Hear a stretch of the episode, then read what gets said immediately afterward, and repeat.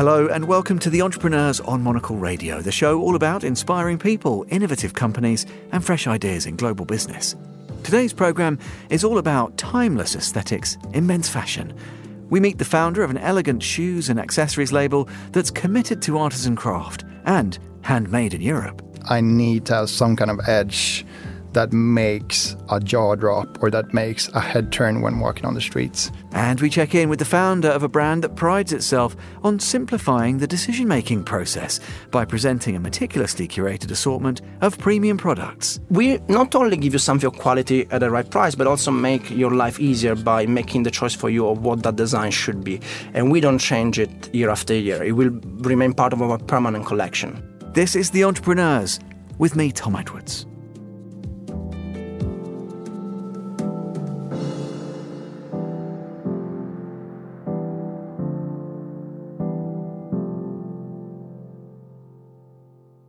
You're listening to The Entrepreneurs. We start this week's show with a story of contrasts. Henrik Berg is the founder and creative director of Morjas, a men's footwear and accessories label with a compelling Mediterranean and Scandinavian heritage. And they've just opened their first store in Stockholm.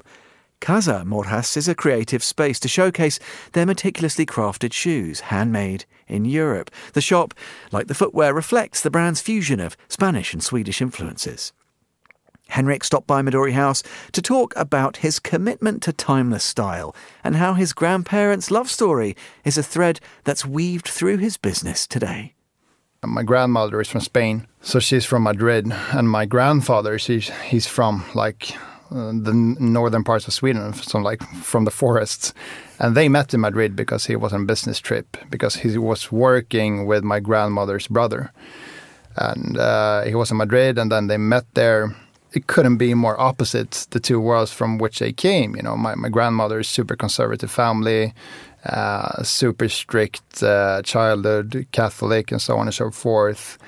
And then my, my my grandfather, as charming as a man can be, but you know, came from from from the forest and uh, enjoyed wildlife and, and hunting and fishing but you know they fell in love uh, and it's a true love story and he convinced my grandmother to move with him to sweden. Imagine living in madrid being brought up in madrid with this kind of hectic lifestyle if you will a beautiful city and then moving to the forest of sweden to a very very small city where there's almost no one. And she's used to going out like with high heels and so on and so forth and then she comes to this super small town and my point with with telling a story is that I think that that kind of like contrasting lifestyle and contrasting contrasting feeling in our family has been quite fundamental in shaping me as a character. Then, of course, later on in life, I, I grew up in Spain as well. So, so I lived in Spain and then moved to Sweden. So I got my share of that Spanish and Swedish heritage myself too. But I think in terms of like style, aesthetics, and I don't know the right word for it, but maybe savoir faire has been extremely characterized by that lifestyle, and not to say the least, the contrast between Spain mm. and Sweden. That's beautiful. It's a beautiful story. Um, well, tell me then a bit about that aesthetic and that savoir faire. The, the actual products. Tell me about to the uninitiated, a lay listener. Maybe they've not seen it. The, one any of your shoes, for example. Imagine we had one here. Yeah. Maybe they're on your feet. I can't see under the desk. tell our listeners about how will they recognise it. More yeah, has, Morjas product. I'd love to. So I think like if you look at that and the aesthetics and like the styling, whether that's the actual product or content or how we do the styling, there's always like in the center we have this sense of like timeless style, if that makes sense. We want things to be quite seasonless, if that makes sense, and I want things to yeah live for decades, uh, decades, and to be uh, so that we're able to look back at it in like 10, 20, 30 years and think it's still relevant and uh, still think it looks good. So we have timeless there in the middle. Then we have this sense of like refinement around that. And what I mean about that is that we always find ways how to like make things slightly better and with slightly more edge to it, whether that's the product or whether that's the content or we do a photo shoot that we're inspired by and we have the mood board, we always try to tweak it to make it slightly more sharper and slightly more ex exciting. And then the last bit, which arguably is the most important thing, is that I want the brand and the product and the imagery to have some sense of edge to it. And that edge could be articulated as sexy, it could be articulated as cheek, or whatever gets your juices flowing, man. that's that's the honest truth. Uh, because I think that a lot of brands out there that honors a timeless aesthetics sometimes become a bit boring, to be honest, mm. and that's a big no-no for us and for me. Uh, I love the timelessness of it, and I appreciate that it's seasonless and trendless and that it lives forever. But I need to have some kind of edge that makes a jaw drop or that makes a head turn when walking on the streets. Uh, and I think that's noticeable in the product in the way we work with materials. I think it's very noticeable in the way we work with the silhouettes. And I think it's very noticeable in the way we work with content and, and with the brand and with packaging and now with the physical store and with the people that we are in the team and so on and, and how we speak and so on and so forth. So I think it's in all touch points with the customer, if that makes sense. It definitely does. And I think that's one of the things that struck me about the brand b- before we were speaking, looking at it, is that light, that lightness of touch. And I think that's a real monocle thing. We're, you know, we're super committed to doing things properly, understanding the provenance of products, but you have to have a laugh some of the time. You need to do things with a wry smile and, and, and with a light touch. And actually, that is very difficult. And you're prioritizing that, I think, is really instructive as to explaining the, su- the success of, of Morjas. Um, you mentioned the store. Now, one of the founding principles was this uh, relationship with your customer, cutting out middlemen, being more well direct to consumer. You could manage that relationship. You could make sure there was no disappointment in that process. Um, tell me, I guess it was then logical that it would have to manifest itself that relationship, that intimacy with your clients and your customers. It would have to manifest itself in bricks and mortar. Was that always part of the plan? It was always part of the plan, more or less. But I think it's one one important thing to this is that I've never really seen Morjas as a direct consumer model per se, or in other words, I haven't seen like, okay, we're going to start a direct consumer model. It was more about, okay, how do we design and like secure each touch point with the customer in the way that we want? And how do we ensure that the customer really understands the brand in the way that we want, you know? And in order to do that, it appears that the direct consumer model is the right way to operate. As I mentioned earlier, we want everything that we do to, to be at a certain level and in a certain certain way. And I wouldn't want to like hand that responsibility over to someone else. So I don't think that's something new. If you look at the big brands such as I don't know, like Louis Vuitton or whoever, they've done that for ages. So I think that the D2C or direct to consumer is something that people have been really good talking about in like recent years. But for us, it was more about okay, this is the approach that makes sense for us, and it appears to be a DC model. So that's that's the first thing. And then when it comes to the store, it was just like a matter of timing. You know, we've been so focused on on sculpting the the product, the collection, the brand and uh, the online experience. So when we had achieved certain like strategic themes, I'm sounding sounding very business now, but when, we had achieved, it's, it's a business uh, program. Yeah, that's you know, what we need. but it sounds very corporate, but that's that's actual, actual truth. So we had prioritizations, and when we had achieved those actual milestones, it was time for the store, and also. Um, just, just to give some context to that, we are now six years old, and uh, we've we've had like a showroom facility in each of every offices that we've been in, and we've been in like three, or four offices now. And what that meant is that we have the showroom had their showroom open like once a week, so that customer could come and, and try on the shoes and then buy the shoes. And every single day that we had the showroom open, it was a big buzz and many people came and so on and so forth. So we've had more or less like a five, six year tests from a business case. Uh, so that served as a really good indication that customers really wanted uh, and craved a physical presence. Mm. So, so that's one thing that the customers wanted it. But then for us, it was also the time to really uh, communicate the brand physically and close the omni-channel circle. So it was both from a business perspective, a customer perspective, and very much from a brand perspective to really show the world who we are as a brand. Well, let's talk then about the space because I think if people visit the store, if they look at uh, I- images of it, they will see the manifestation of some of these values and this like Spanish Swedish fusion. It's you can kind of see it once you once you know it. And I wanted to ask about how you collaborated with the architect, uh, Victor, I believe. Who, Great man. Uh, he's a great man, but and a, a similar heritage. Do you, do you think that the project would have worked so well without that? I mean, w- did you know that th- this was the guy because you discovered this this this shared kind of Yeah, yeah, yeah. genetic code almost that you Yeah. that you had? again, I think that's a great question too. And, and and first of all, I think that Victor is a terrific guy, super talented architect. So just to give some context, Victor is half Spanish, half Swedish as well, and uh, spent a lot of time in Spain. So he really understood the vision right from the bat. And he helped me design the the showroom in our previous space. So we we got uh, to know each other a bit then. So when it was time yeah, we, we had got to know each other a little bit at that time. But then when it was time for the physical store, we, we got deeper, of course. But he understood the vision right from the bat, and he nailed the vision right from the bat.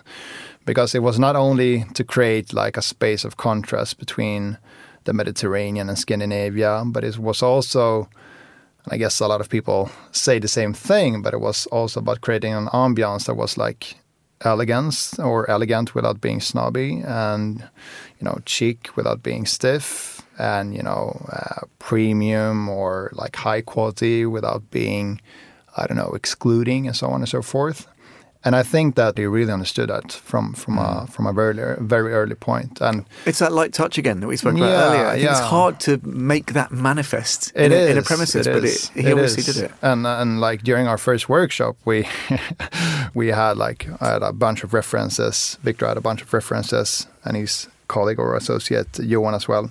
And you know, we had so many similar references and architectural preferences or or uh, architectural yeah taste or whatever you call it. And I think I think that's crucial, definitely, to be able to create a store or a home or whatever it might be when it comes to design and architect to really align on the vision because don't make it harder than uh, what it can actually be find find the people that you like to work with whether that's photography or architect or or architecture or whatever it might be find your allies uh, that shares the same brand DNA if that makes sense and, and the vision and then I think things will turn out pretty well Well, I wanted to ask you about exactly that point. You make it sound very easy. The product is obviously tremendously successful. The store looks great.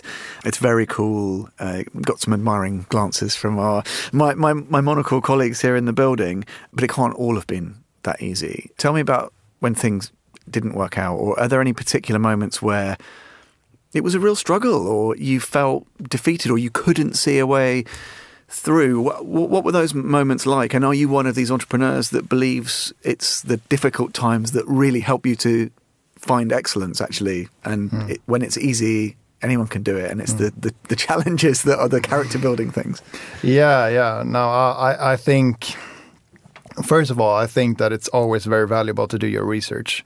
So either if it's like finding the right architect, I love Victor, but you know, I met with many, many, many architects before I uh, ended up with Victor, and the same goes with manufacturers, and the same goes with branding agencies and photographers, and so on and so forth. So I think that's a very valuable lesson or a very useful tool to pursue to really you know test the waters or go out there and, and, and meet people before you start working together. Or you can try for a while but just to, to give some insight into that we do a lot of research. But then when it comes to the challenges i'd say that one big challenge has definitely been to keep up with production as we grow in mm. the pace that we've grown. Because bear in mind that this is um, mostly handmade products, often like plus 130 steps to make one pair of quality shoes. takes eight, like seven to eight weeks to make one pair. How do you how do you take that and combine it with rapid growth globally? You know, you need to keep your head down, uh, ensure you have a really close relationship with your manufacturer, and then invest a lot of time, focus, and dedication to logistics. Because if you don't get that formula or that equation to work, um, then you, yeah, then then, then it's going to be pretty tough. But of course, other things as well. Uh, we we got a truck stolen, a truck uh, full of shoes stolen once. That was a pretty odd one. And then, did you see? Did you ever find out? Did you see lots of very nah. well dressed criminals walking around? yeah, it was pretty weird, you know. But I spoke with some friends about it, and they uh, and we had a laugh about it actually because uh, what to do. Um, I mean, that must be heartbreaking though, because you said you you work so tirelessly to safeguard this quite fragile supply chain, yeah. and all that love and craft and endeavor and then it's gone in a gone yeah. in a second. But you, you you laughed. I mean, that's an amazing. Yeah, but I think you know you need to keep a little bit of distance to everything that you do, and uh, especially like careers or business or whatever. Like at the end of the day, I love what I do, and and, and Morjas is my first baby. Now I have a, a, a daughter who is of course my the love of my life. But at the end of the day, it's not my life. It's not my team's life. We sell shoes. We don't press buttons of like bombs. So it's pretty undramatic at the end of the day. And I think that you have to remind yourself of that. We have a huge responsibility to the to the customer. We have a huge responsibility to the team and to the shareholders and to everyone involved. But if you get too I wouldn't say too deep or too connected because I'm super deep and connected, but if you get too attached to it, I think that it ultimately can break you. So keeping that level of seriosity and responsibility and dedication, mm. and then keeping some distance to when times are tough. For me, that has been been very valuable. That was Henrik Berg. You can learn more by heading to morjas.com. You're listening to The Entrepreneurs.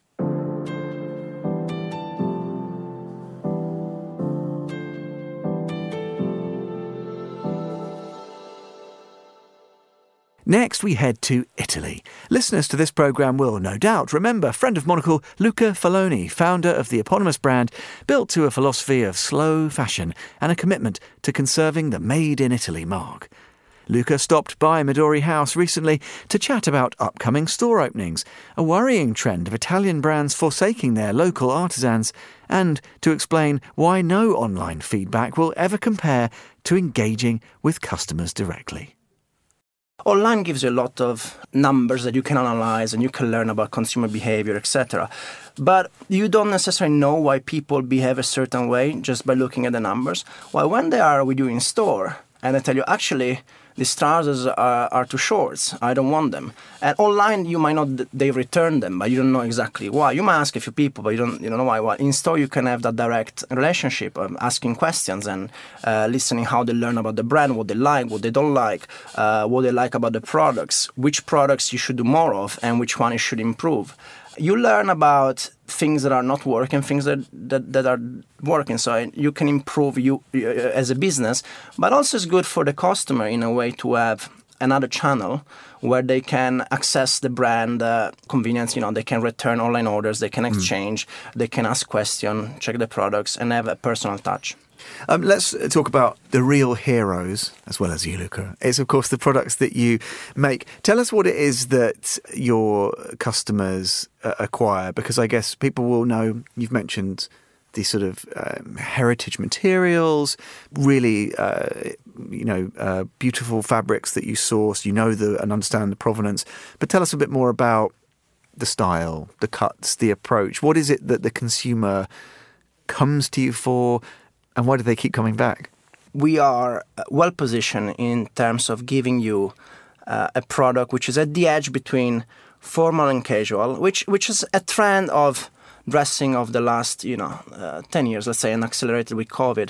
Um, so we, we offer a classic product that never go out of fashion and we do so in in, in great materi- materials. So for men's that are uh, you know they want something of quality and they, they don't want to think about it too much. They, they need to trust the brand that makes the right choice for them. We offer those high quality icon pieces that you we will always need. So for instance we have our classic linen shirt is fantastic but we will not give you a choice of 10 type of linen shirts. We give you two or three choices, and then we we offer you a lot of color choice, for instance, which I think is something the men value. Uh, same for our cashmere pieces in the winter.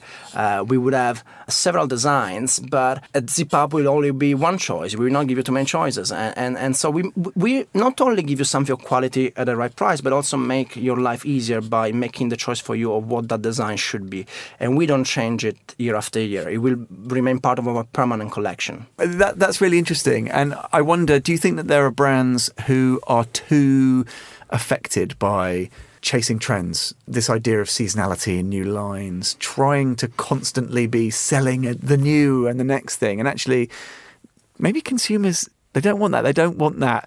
It's overwhelming that choice, isn't it? They just want to trust, they want to know, and they like staples, they like consistency. Yeah, I certainly think that brands put too much emphasis on changing everything every year rather than really focusing on improving. And it's mm. about constant improvement. Like when I told you that we design something and we have it in our permanent collection, what I mean is that that design will never go away. But every year we collect feedback from a customer to improve it a tiny bit, and, and it might be just about a fit or you know a small design element or something that needs to be adjusted about the material. But we, we do try to to to go for an endless improvement over the years. Tell me about your uh, expansion plans down the the track because obviously you have built something which is very trusted already, and that's hard for a relatively newer entrant into the marketplace. So that presumably gives you a great foundation to then explore new opportunities, whether those are new geographies, products, whole product categories. Tell me about how you look to the future, Luca. What, how do you calibrate your thinking? What's the big strategic things that are front of mind for you as you look over a longer term time horizon? Yeah, so there are many aspects in which I look at the expansion of the business. And obviously, one of them, besides growing the business, is grow, making sure that we, we can grow the supply of our products, keeping the same quality. Obviously, it's easy to to give great, great service and a great product when, you, when you're a small business. As you grow, that becomes much more complicated. So one of our focus is to really focus on quality control of the product and of the, of the service. So we're investing a lot on that. And in terms of expanding the business, we on the online side, we are pushing new geographies that we were not investing that much in marketing before. On the retail side, we are now focusing mainly in Europe and US in expanding our retail network. Asia is something that is not in the near future in our plan, but we, we will eventually think about it. But now Europe and US are the focus collection wise we over the years we we've expanded organically i, I like to say uh, from one category to the other. For instance the very first trousers we did were linen trousers and not because we wanted to do trousers, but you know, people that were buying our linen shirts said, "Do you also have linen trousers?" And then we thought, actually, we know one thing or two about linen textile.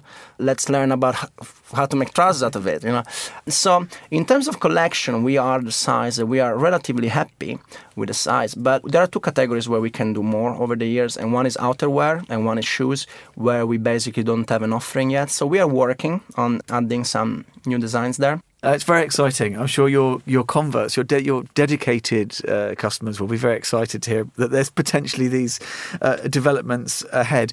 Talk to me a bit about the challenge then of uh, the challenges of scale because you've already mentioned a couple of things quality control keeping that consistency is increasingly difficult presumably you have conversations with people potential partners backers even who might say look look look you've got a great brand you need to go wholesale. You've got to go bigger. You've got to think big, big, big growth, growth, growth. Do you have those conversations? I know you obviously say no when people do say that, but what what does that do? Those conversations does it provide food for thought? Does it mm, just actually, Luca, make you more confident that you're right and you're going to stick to your to your guns? Would we ever see wholesale as part of the Luca Faloni idea? Yeah, so wholesale is something you will never see from us. So to give you the answer first, as they say. Uh, why is that? Is because to be profitable on the wholesale channel, and obviously as a business you, you need to be profitable, otherwise you go bust. To be profitable on that channel, you need to overcharge. The customer must pay a very high price because there is the margin of a third-party retailer that you need to add to the to the product price.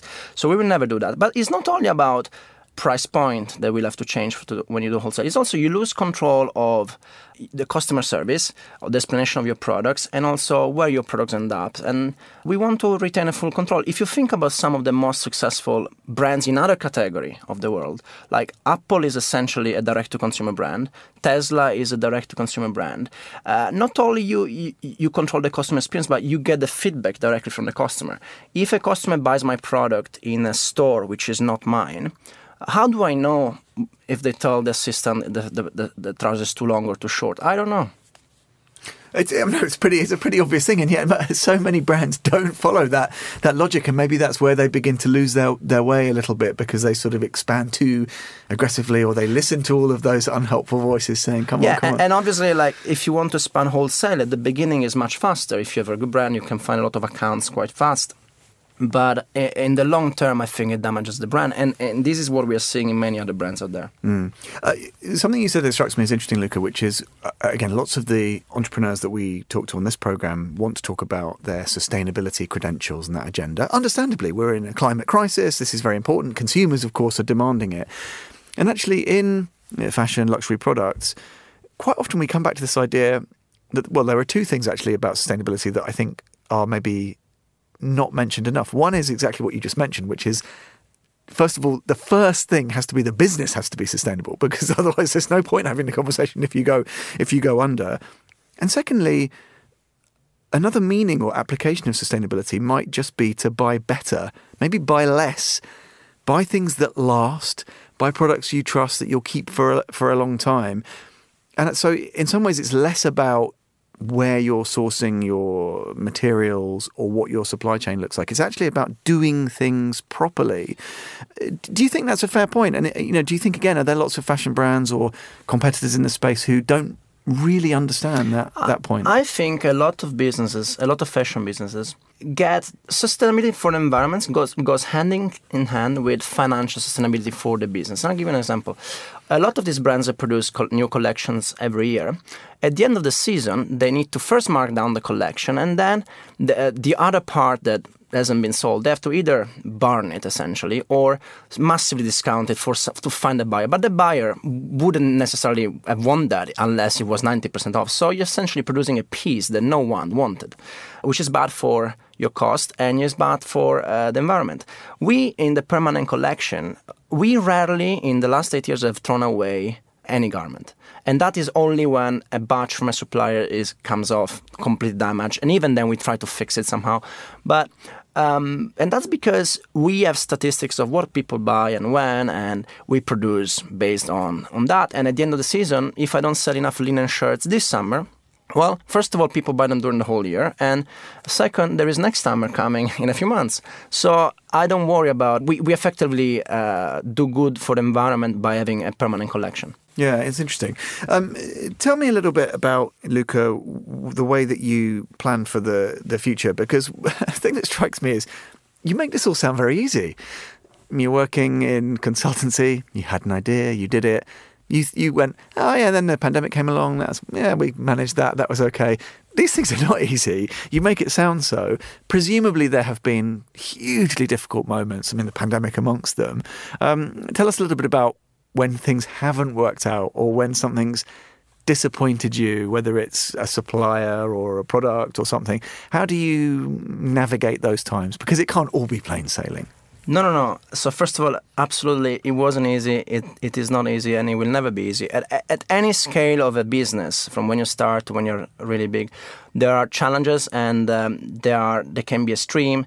Entrepreneur status of mind moves from you know excitement to despair, I guess. and that's, you know, you always think next year will be better, but the new problems come, come up. And, you know, when you're small, you have to build a brand, so you're struggling to get the customers. And when you start to get the customers, then you have to scale supply.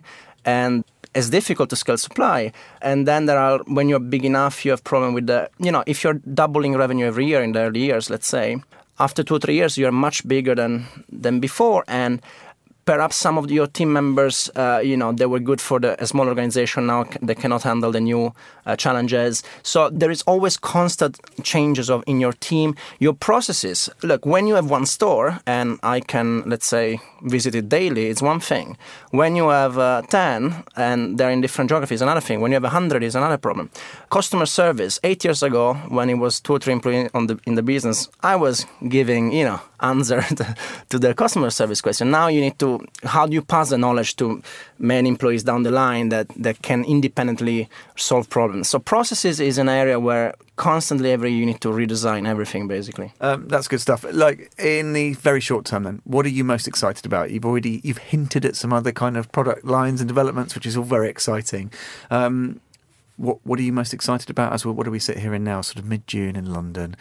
As you said, the sun shining unusually. Um, are you looking forward to a summer holiday? Is it a particular one of these trade shows? Is it about actually going back to meet maybe one of the original suppliers who's still practicing their craft back home in, in Piedmont? What, what, what are you most excited about in the next few weeks and months ahead? Look, one big project we have now is the Kings Road store. We just signed a lease on, on, on Kings Road and it will be our biggest store.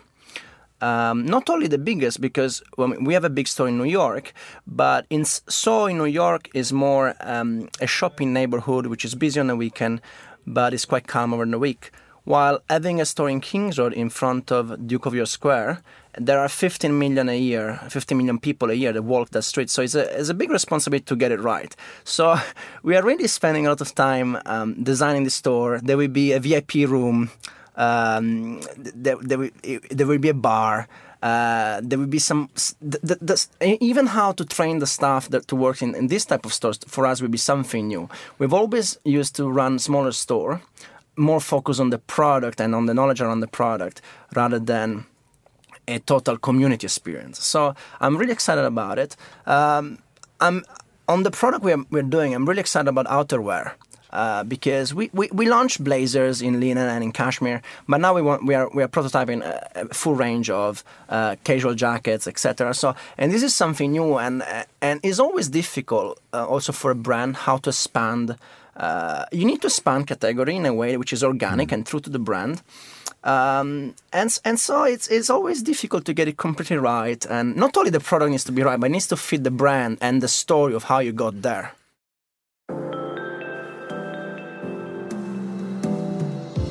That was Luca Faloni. You can learn more by heading to lucafaloni.com.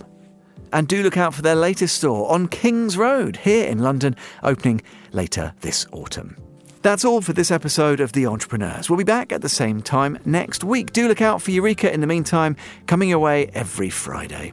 The programme was produced by Laura Kramer, with mixing and editing by Callum McLean. Listen again and find out more about the programme at monocle.com. That's where you can subscribe to the magazine and read more about better businesses every month. You can follow us and catch up with the archive via your preferred podcast platform too. To contact the Entrepreneurs team, email Laura on lrk at monocle.com. I'm Tom Edwards. Goodbye and thanks for listening to The Entrepreneurs.